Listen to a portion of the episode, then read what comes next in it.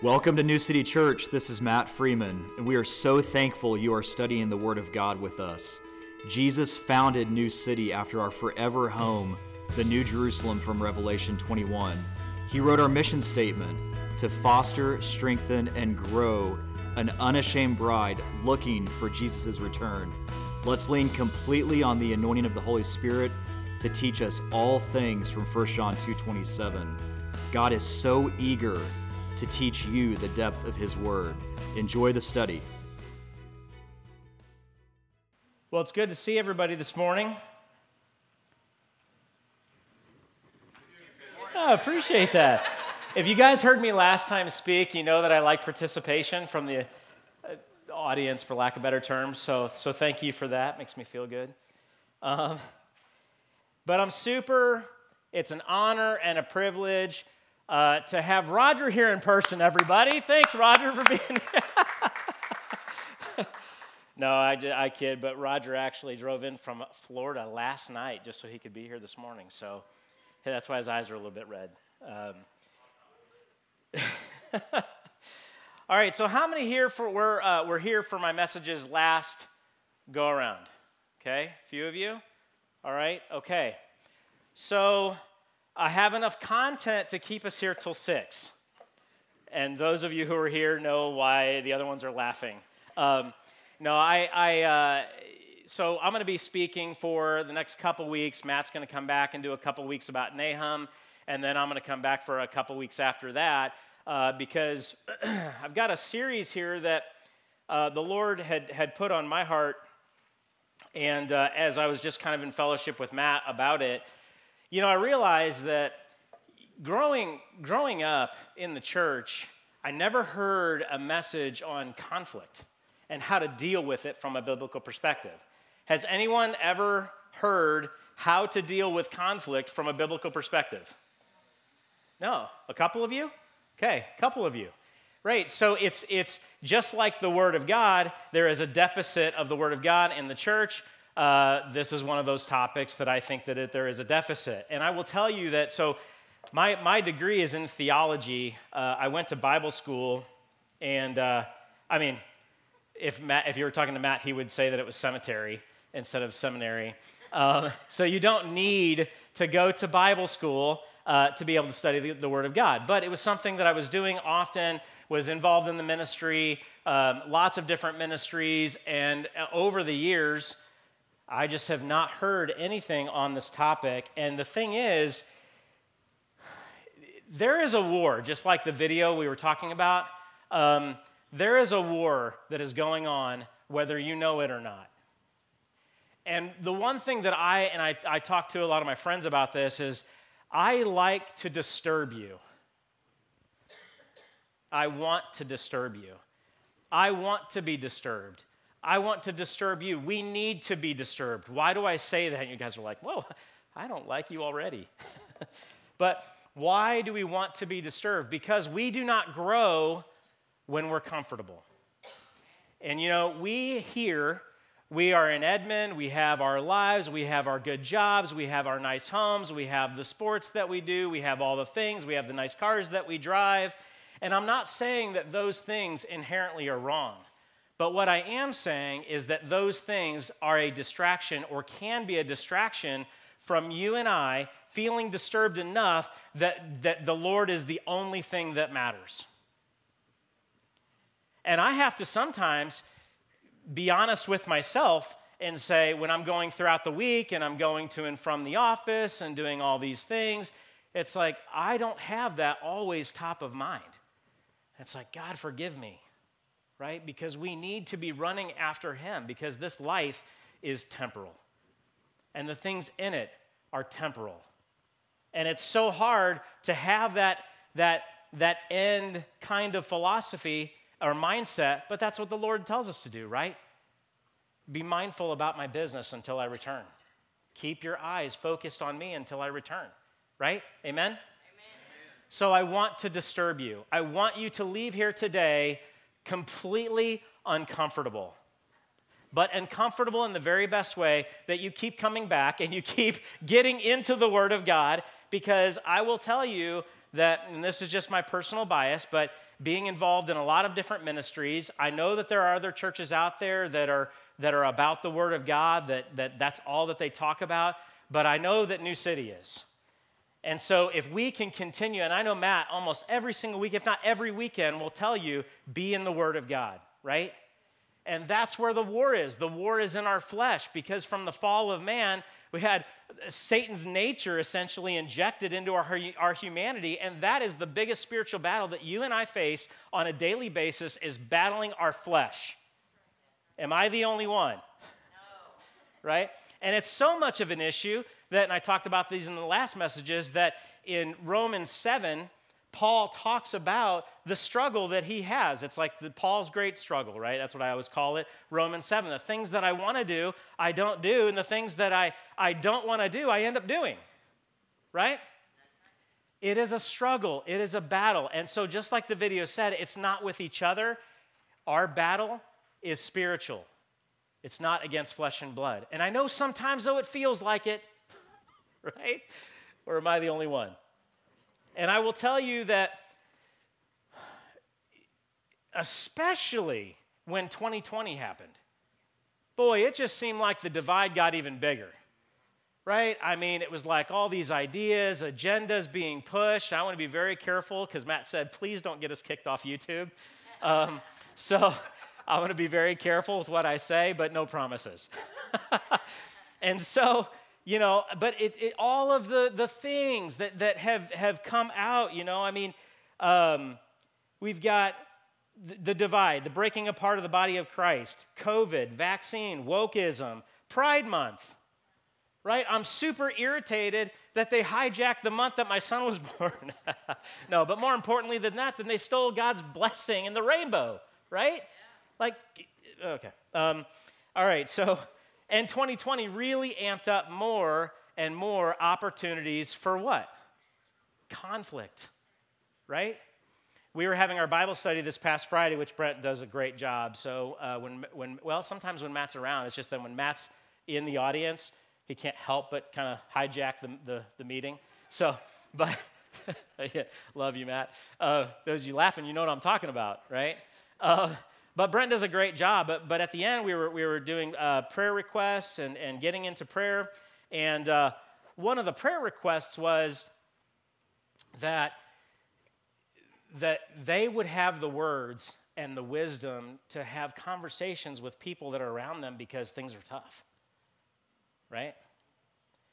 And that is just, it's just something that we're dealing with. I mean, I've seen families that were close being broke, being, being broke apart. And you have to realize, if you don't already, that everything that, that God creates, Satan is destined to want to destroy. Everything that God builds, Satan wants to destroy. So God wants us to have fellowship. It is biblical.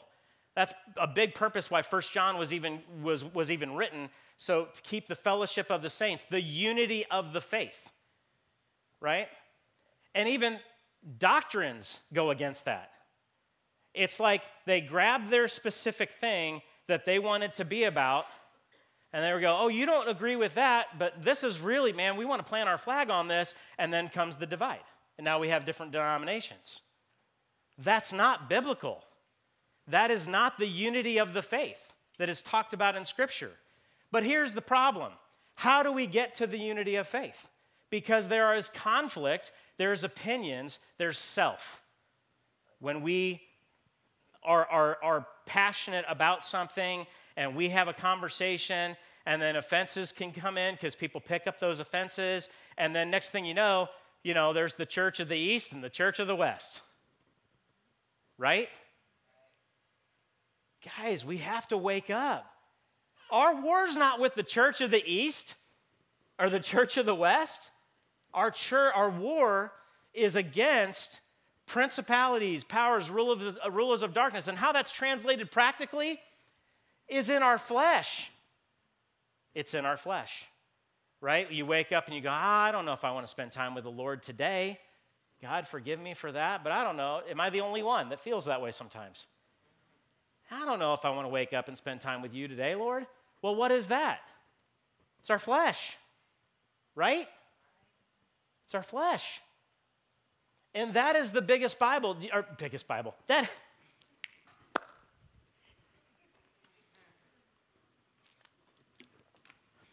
battle that is the biggest battle. It is the spiritual battle. Is that am I going to submit myself to the Lord today to abide in Him, walk with Him. Holy Spirit, lead me so that I'm living out organically the fruit of the Spirit, not trying to manufacture that because I have my six action steps that I'm supposed to do today because that's what someone else told me that I need to do to be a better husband or be a better father. And so, I, not to do these action steps, but because the Spirit is regenerating me, that I can walk out the Spirit, the fruit organically, and so that you don't have to tell me to be a better husband. You don't have to tell me to be a better father. I'm just living out Christ. That's why I want to be in the Word every day. That's why I want to be transformed. Does this make sense? Okay.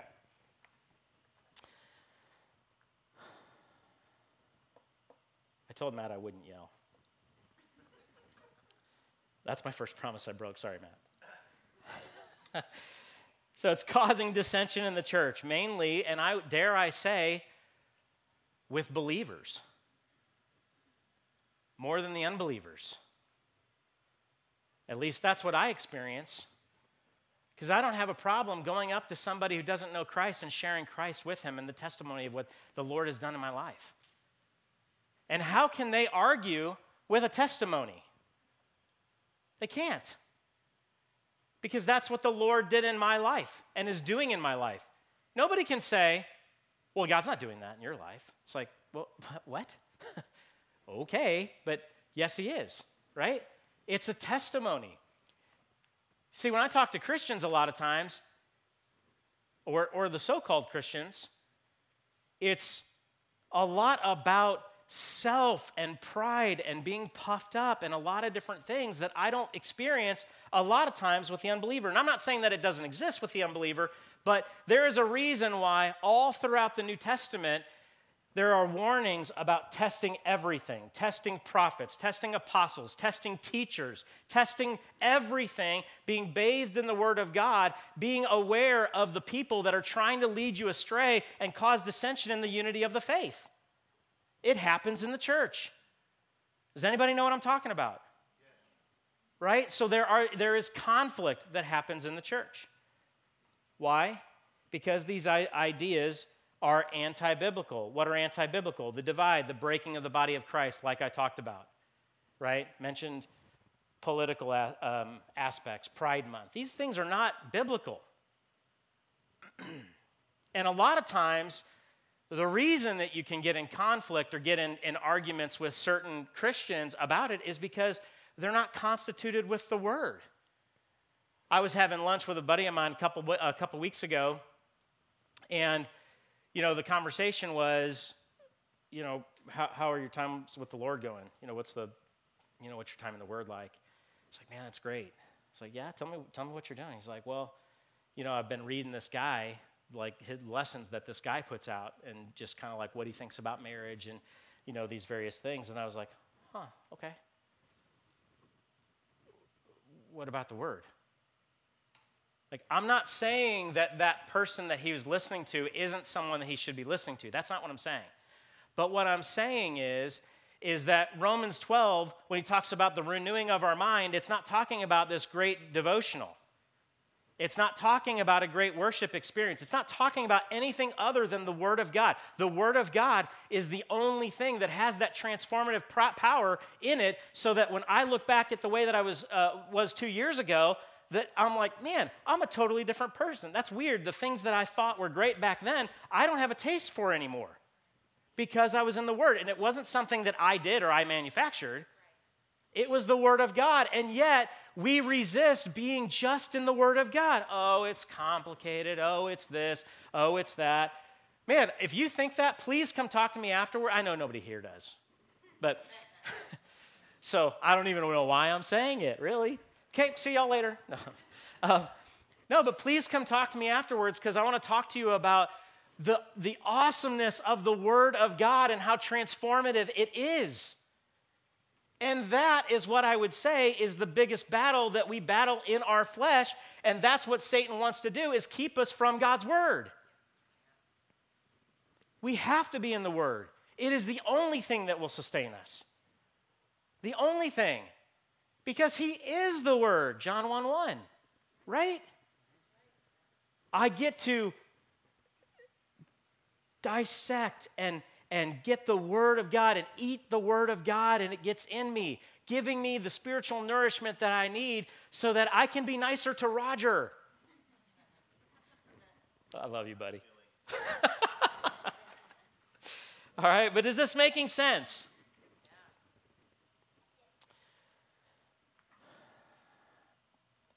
If you stand for biblical truth, you are disruptive to others.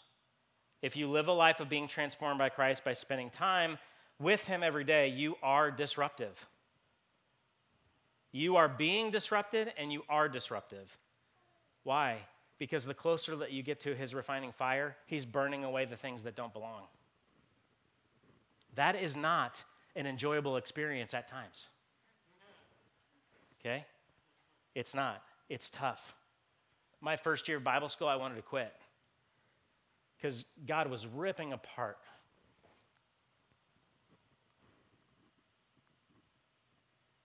everything that I thought I knew and rebuilding a foundation of truth in me that I would have a desire for just Him, just the Word and all of this other stuff.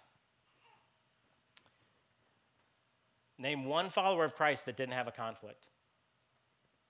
You can't. conflict will happen whether you want it to or not. So you might as well embrace it. I know a lot of people that I talk to, it's like, oh man, I, I don't like conflict. I will avoid conflict at all costs. I do not want to, to have anything, so maybe I'll even concede what I actually feel about the situation just so that we can continue to have a friendship or whatever it is. You might as well embrace it because there's going to be conflict. And actually, I would argue that that is more exhausting than actually just dealing with things head on. I've got some head nodders in the room. Sometimes conflict arises from the littlest things. And if not dealt with, will turn into huge things. It will turn into huge things. There's something that happens sometimes in our being that we say, even if you want to go talk to that other person, you think, man, this is such a little thing. It's, it's going to sound petty if I go to this individual, but you know, but if you're really honest with yourself, it is causing a problem in your attitude in you, it, towards this person, and then that will fester and turn into other things. You might as well just deal with it. Keep everything out in the light, right? Because those littlest things, even though you think it's a little thing, it will fester into a big thing. I promise you. I promise you. It will fester into a bigger thing if not dealt with. Okay? All right.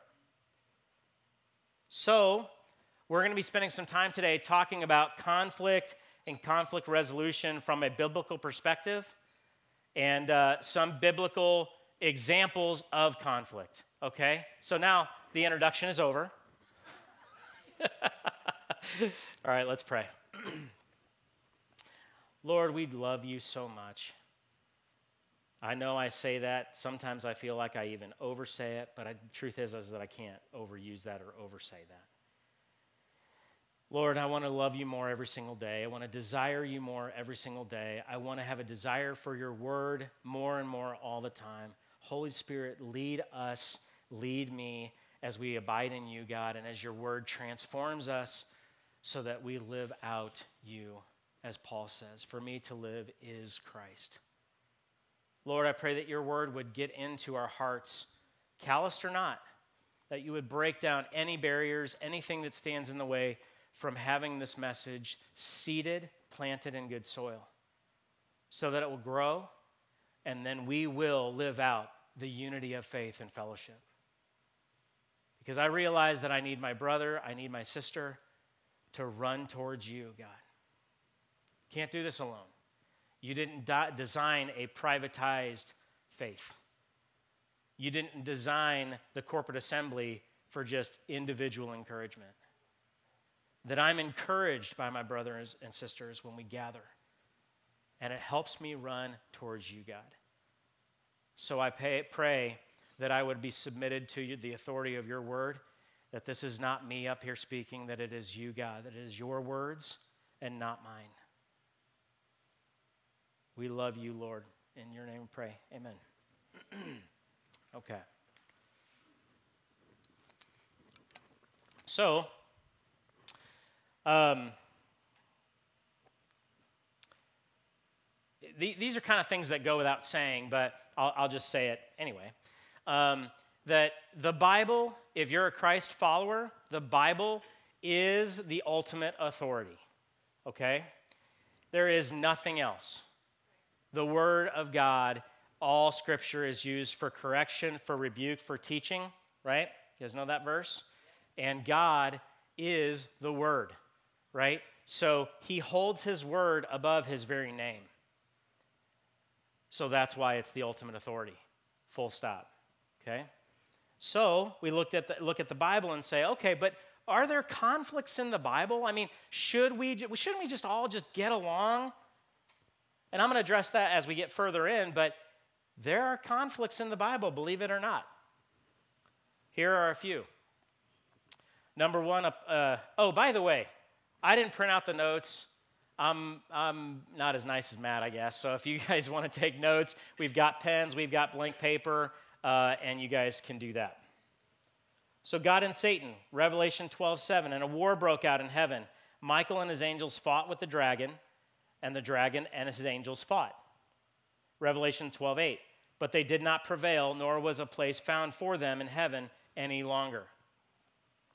Revelation 12 9. So the great dragon was cast out the serpent of old, called the devil and Satan, who deceives the whole world, he was cast to the earth, and his angels were cast out with him. Conflict, right? Two, God and man. Genesis 3:12 and the man said, "The woman whom you gave to be with me, she gave me of the tree and I ate." And Satan's nature was injected into humanity and the whole world is born into sin. Conflict. 3 Cain and Abel. Genesis 4 6. So the Lord said to Cain, Why are you angry? Where, where, why has your countenance fallen? I love how the Lord just asks kind of um, rhetorical questions. Matt always talks about maybe even with a hint of sarcasm, but it's kind of like, you know, he, he's asking questions he already knows the answer. Why has your countenance fallen? Genesis 4 8. Now Cain talked with Abel, his brother, and it came to pass when they were in the field that Cain rose up against Abel, his brother, and killed him. Conflict. Joseph and his brothers, Genesis 37 4. But when his brothers saw that their father loved him more than all his brothers, they hated him and could not speak peaceably to him. Abraham and Lot, the quarrel between the shepherds. Genesis 13 6. Now the land was not able to support them, that they might dwell together, for their possessions were so great that they could not dwell together. Verse 7 there was a strife between the herdsmen of Abraham's livestock, well, Abram at the time, but Abr- Abram's livestock and the herdsmen of Lot's livestock. Quarrel, conflict. Moses and Pharaoh, you all know the story. Starts the story of Moses and Pharaoh's conflict with let my people go, right? Korah, leading people to rebel against Moses and Aaron. Numbers 16, 1 through 40. I encourage you to, to read that story. Um, there's a lot of verses that we won't just uh, go over today, but Korah took 250 men and rose up against Moses. Numbers 16, 21. Separate yourselves from among this congregation that I may consume them in a moment. Wow, that's, it's like get away from the people you're around because um, I'm going to have the land eat them. It's like, okay, how do I get away fast, quickly? Numbers 16:32, and the earth opened its mouth and swallowed them up with their households, households and all the men with Korah, with all their, uh, with all their goods. 30, verse 33, so they and all those with them went down alive into the pit. The earth closed over them, and they perished from among the assembly. Verse 35, and a fire came out from the Lord and consumed the 250 men who were offering incense conflict. Jesus in the culture, right? Pharisees. The Gospels, Matthew, Mark, uh, Matthew, Mark, Luke, John, Jesus' ministry, right? Just read those and, and see if there's any conflict. Okay? Jesus and Peter, Matthew 16, 23. But he turned and said to Peter, Get behind me, Satan. You are an offense to me, for you are not mindful of the things of God, but the things of men. Every time I read that, or every time my wife reads that, she's like, I would cry. You know, she's more sensitive than I am. Fake news. Hey, listen, uh, you be my timekeeper, okay? Cassie's shaking his head. Would you deal with him later, please? okay, thank you. uh, Jay, when it's 11, uh, 11 o'clock, you cut it off. Okay. Should have probably asked Brent or somebody else. Mark 8:33. Mark 8:33. But when he had turned around and looked at his disciples, he rebuked Peter, saying, "Get behind me, Satan, for you are not mindful of things of God, but the things of men." Again, just giving you different accounts, Matthew and Mark. Without knowing it, Peter was speaking for Satan. That's why Jesus rebuked him. He was speaking for Satan. Satan had purposely tempted Jesus to divert him from the cross, right? Okay? Peter, although perhaps well intentioned, was trying to divert Jesus from his work on the cross. That's why Jesus rebuked him. But that's conflict, right? And that probably hurt more than a lot because the, I mean, the disciples, they were they dropped everything to follow Jesus. And now he's just getting rebuked by Jesus. That hurts a little bit, right? Think about that the next time that um, J.E. yells at you. Okay. Pilate and the people, Matthew 27 24. When Pilate saw that he could not prevail at all, but rather that a tumult was rising, he took water and washed his hands before the multitude, saying, I am innocent of the blood of this just person. You see to it. It was not favorable, it was not a favorable, favorable position. Do you realize, like I said, when you stand for truth, your actions, your life, it doesn't have to be something that you actually vocalize.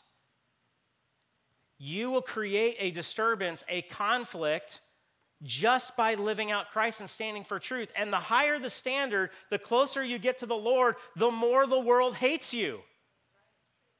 But there's comfort because Jesus tells us that he hated me first. Right?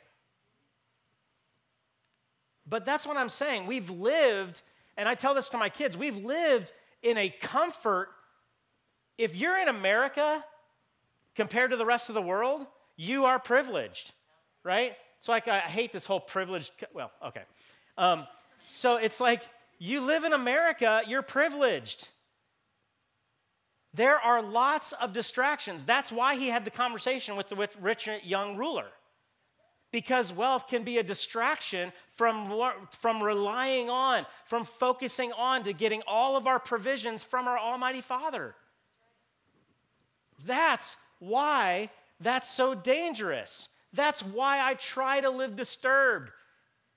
I'm telling you, you don't believe me? Ask any one of my friends in this room how often I try to tell them that I want to be disturbed and I want to disturb you, or my kids, or my wife.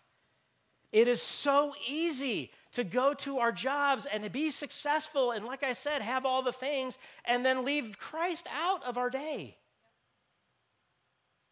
And I'm telling you, I do the same thing. So I'm not, I'm not raising my voice because I'm angry. I'm raising my voice because I'm passionate and I care about running toward the Lord with you.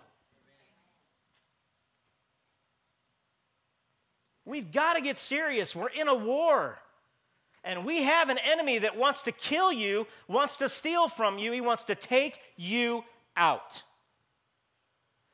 And I don't know, but maybe, you know, if I saw somebody running at me with a gun, I mean, my response would be interesting. but so would yours, right? Because it's in your face. And yet, we get complacent because we can't see the enemy right now. We can't see the enemy. So it's we don't see it. So are we actually putting the face paint on and bearing arms, putting on the armor of God all the time because we have an enemy that wants to take us out? And if you're unarmed, The Bible says, Woe to you that doesn't have a brother to help pick you up when you fall, because you will fall, and I will fall. But I need to be able to call up Brent and Roger, J.E., and some of you here. I need to be able to call you up and say, Guys, I'm struggling with this. Help me, pray with me. Chad. I love Chad's authenticity, man. He's, he's, he's a brother that does not care and he will run after the Lord. And that's what I'm saying. We all need to be that way, and we need to do it together. And that's why we need to have fellowship. That's why we need to have to bear arms so that we don't allow the enemy to break us apart, to disrupt the unity of the faith, so that we can run towards him and then we're a threat to his kingdom. And if you're not feeling attacked right now, then I would say, then what are you doing? Because you're probably not a threat to the kingdom. If you're living life comfortably right now, you're probably not a threat to the kingdom.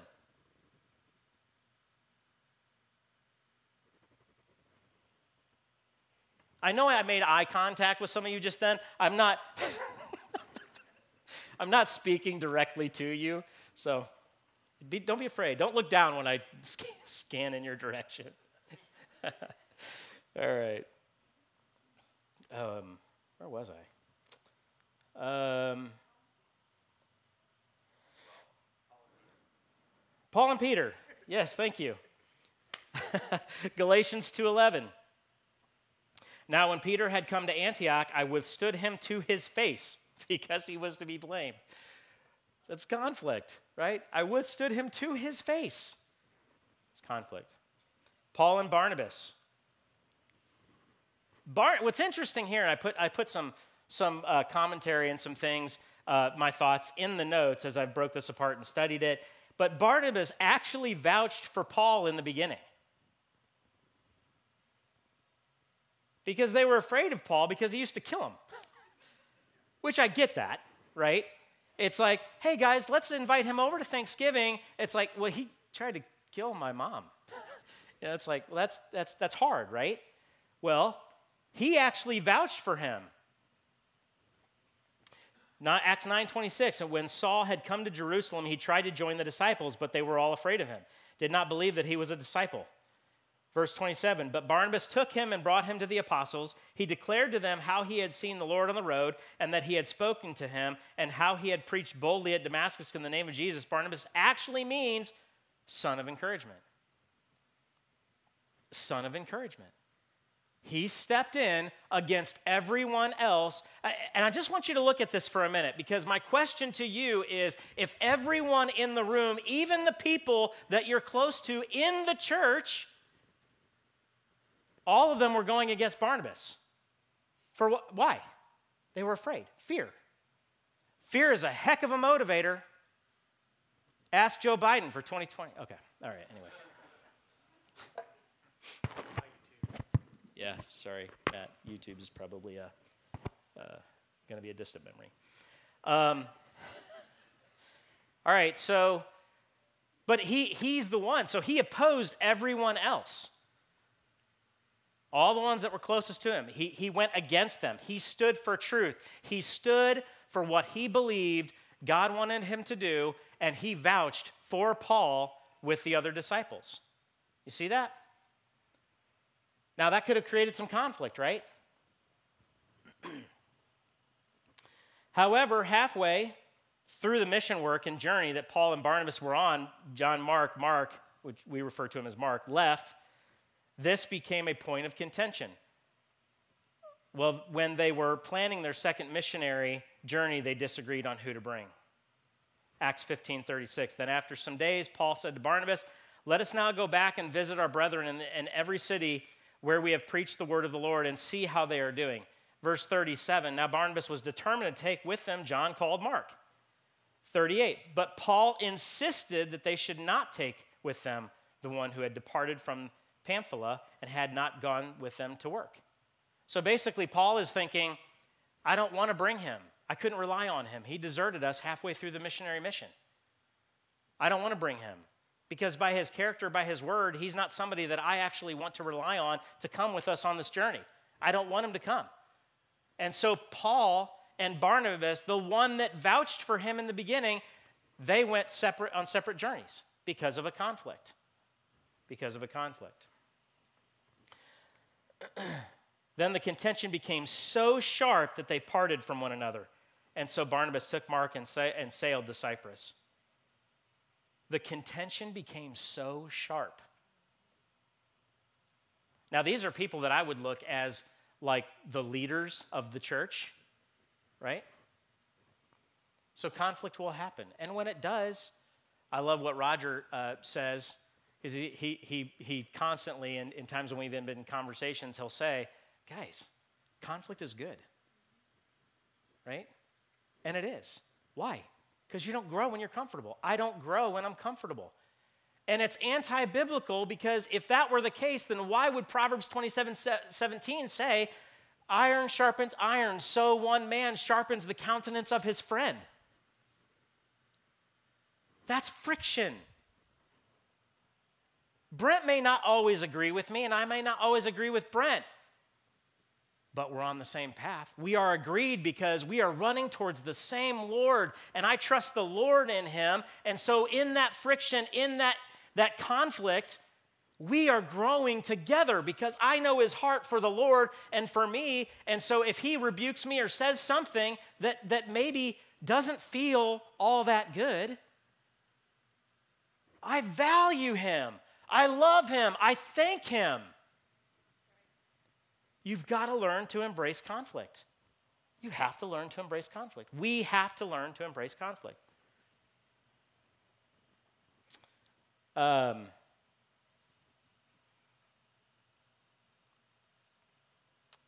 and then Paul chose Silas, and I read that for uh, Acts 15 40. Number 14, Paul and the Corinthian church. Paul and the Corinthian church. The city of Corinth was wicked, it was notorious for its immorality and Hellenistic Greek, the verb korinthiamoza, uh, yep, meant to practice fornication. So Corinthiastes was a whoremonger, and to employ the services of a Corinthian girl was to, and I'm looking, there's not young kids, right? Was, oh, yeah, mine. She's fine. To hire a prostitute. they worshiped Aphrodite. Because of the worship of this pagan god, it's believed that they were, there were a thousand temple prostitutes. Temple prostitutes. That's why Paul told men to not have long hair. Not because it was this Southern Baptist kind of thing that we shouldn't grow our hair long. It was because they were blurring gender distinction in the church with temple prostitution. So the women were shaving their heads, the men were growing their hair long so they could blur the gender distinction and the divine order of God in creation. Because they worshiped a pagan god, Aphrodite. Thousand prostitutes. And he received reports about various problems that harmed the church, divisions, the church breaking apart because they would hold to a different philosophy than someone else. 1 Corinthians 1:10 Now I plead with you brethren by the name of the Lord Jesus Christ that you all speak the same thing and that there be no divisions among you but that you be perfectly joined together in the same mind and in the same judgment. 1 Corinthians 1:11 For it has been declared to me concerning you my brethren by those of Chloe's household that there are contentions among you, right? Because the church, you know, met in, in homes, right? So Chloe's household was just, he was referring to the church. So this is what was going on. And I've, I've, I've, I've broken this down and I've laid it all out to you.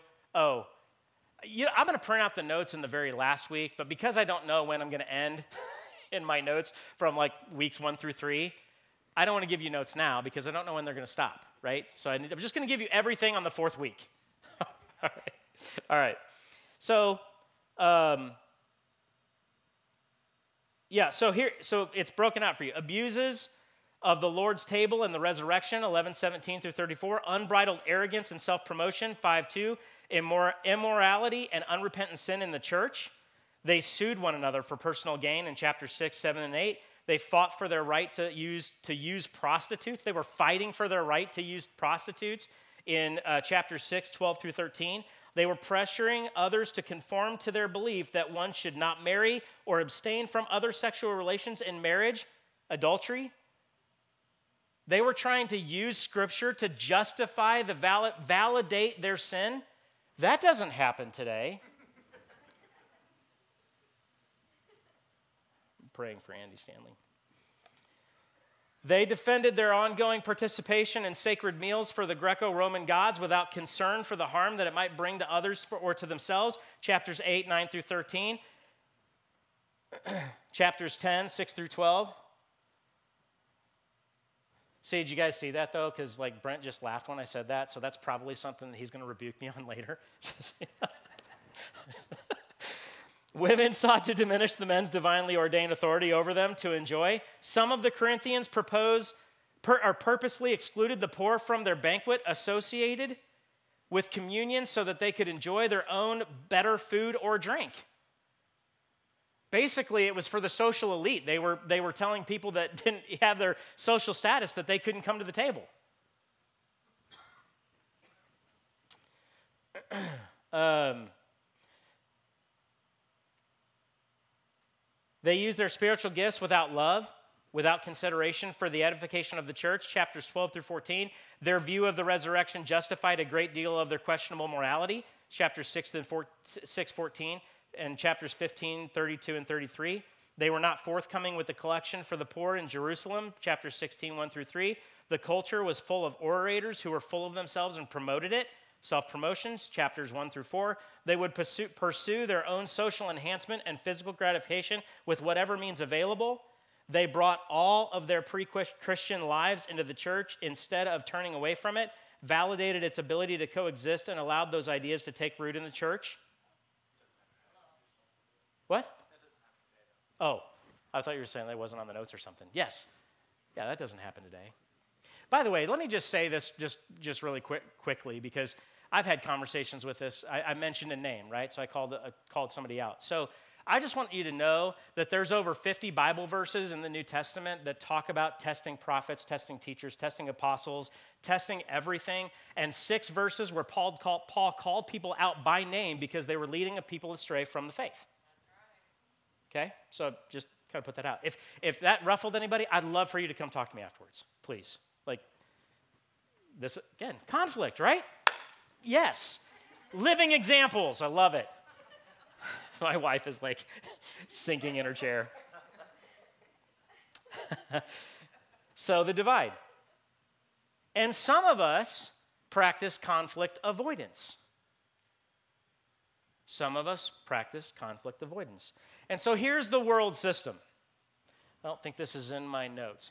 So, my notes, not up on the PowerPoint. World system. Let's let's everyone get along, and then if there is a conflict, uh, avoid it at all costs, leading to a potential divide as bitterness grows. Isn't that what we're told in our society? Isn't that the world system? We just need to love is love and we need to tolerate because if you don't actually now now see do you know that tolerance was actually me dis- disproving or not agreeing with what you were doing like, if you're going down to, to serve at the soup kitchen, I don't say, okay, well, I'll tolerate that. No, if you're doing something I don't like, then I tolerate that. That's what tolerance is. Now, tolerance has been hijacked by the world system so that you and I now have to embrace what they're doing and now celebrate it.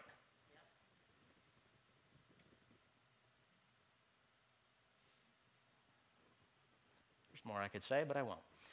Okay. And so that's tolerance. That's the world system. That's the world system. That I need to be very accepting of you and whatever you think, whatever you want to do. And if you want to put women's clothes on, if you're a guy, and you want to do a dance at the restaurant that I'm enjoying dinner with my family, then I'm, then I'm a bigot if I don't like that.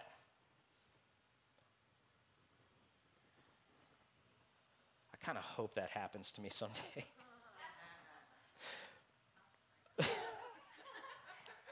but that's the world system.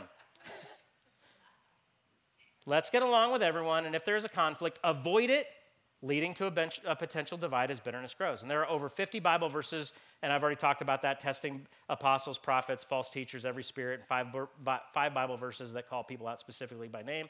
We test by being in the Word of God and knowing what it says. So when you hear, how do we test? We test to the authority of what?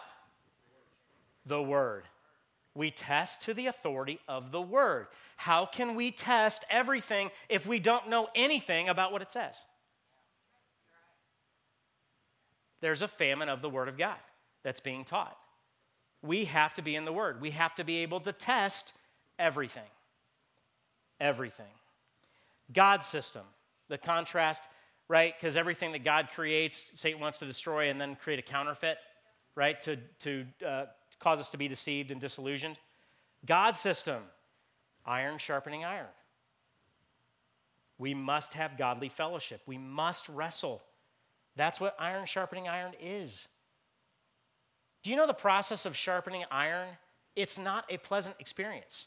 I mean, if the iron could talk, I'm just, right? I mean, it's like, I talked about this at the youth because, you know, it gets hot, very hot, and, you know, friction with something else to remove the, the impurities, the imperfections, to create the sharp edge.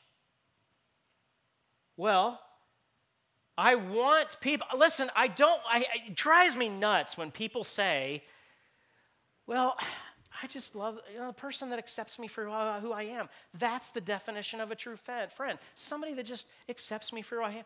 The person at the McDonald's drive through accepts you for who you are.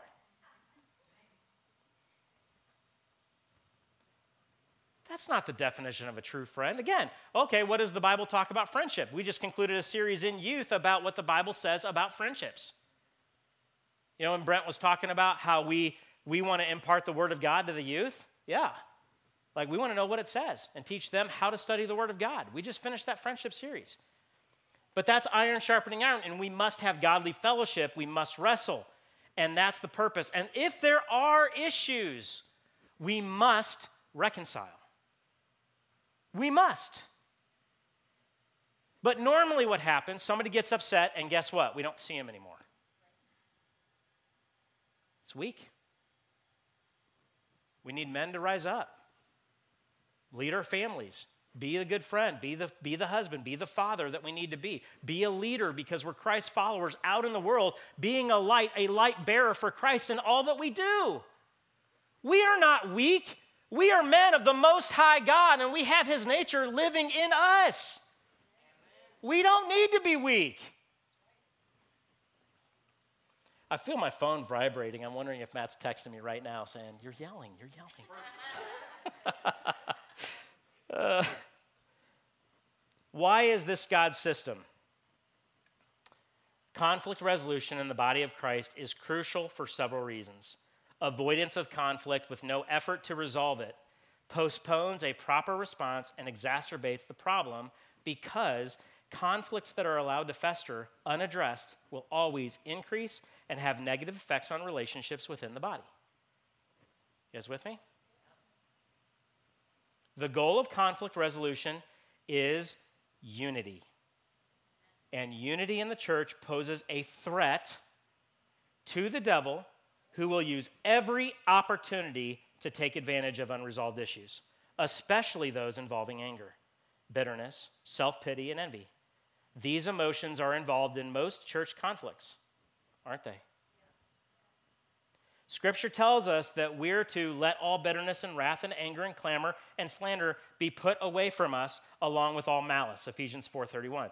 Failure to obey this command results in division in the body of Christ and grieve of the Holy Spirit. We're also told not to allow a root of bitterness to spring up among, us, leading to trouble and defilement. Hebrews 12 15.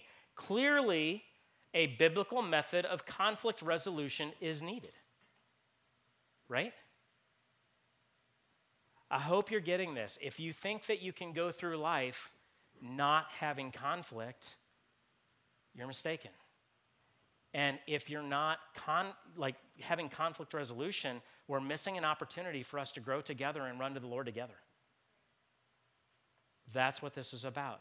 That is what this is about. Satan is trying to divide us so that we can be ineffective for the kingdom. And we are living in the last days. And you know, I grew up hearing that. But I really believe it now. I really believe it now. Our feelings sometimes will lead us to hang on to bitterness, wrath, anger, clamor, slander, and malice. And a lot of people are led by their. We even say this a lot. And I, I told my family the other day, I said, you know what? I'm going to try and remove feel from my vocabulary in certain contexts. You know, because we say, well, I just, I just feel like, right? I mean, I just, when you did, I feel like this, or, you know, I feel, right? Unless it's, you know, the, uh, the stove just burned me, right? I felt that, and it wasn't pleasant, right? So feel like i'm trying to remove that from my and i'm not telling you you need to remove that from your vocabulary. I'm just saying i don't it's a pet peeve of mine so i want to remove it from my, my, my vocabulary because a lot of people live led by their feelings. Does anybody know anyone like that? Nobody nudge your spouse right? Now i'm watching you feelings are fickle and cannot be trusted proverbs chapter 3 5 and 6 Trust in the Lord with all your heart. Lean not on, your under, uh, lean on your own understanding. In all your ways, acknowledge Him, and He shall direct your paths. So we're going to stop right there, just because it's 11, and I want to be very respectful of your time. but what we're going to be doing over the next several weeks is really laying this out in a very clear and concise way, and what we're dealing with on a day to day basis and that realizing that there is conflict and how can we navigate that? How can we deal with conflict resolution? What does that actually look like? And how do we grow so that the enemy can't just divide us and break us apart? That's what this is all about.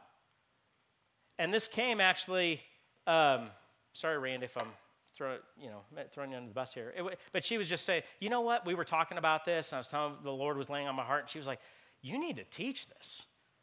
This is not in the church.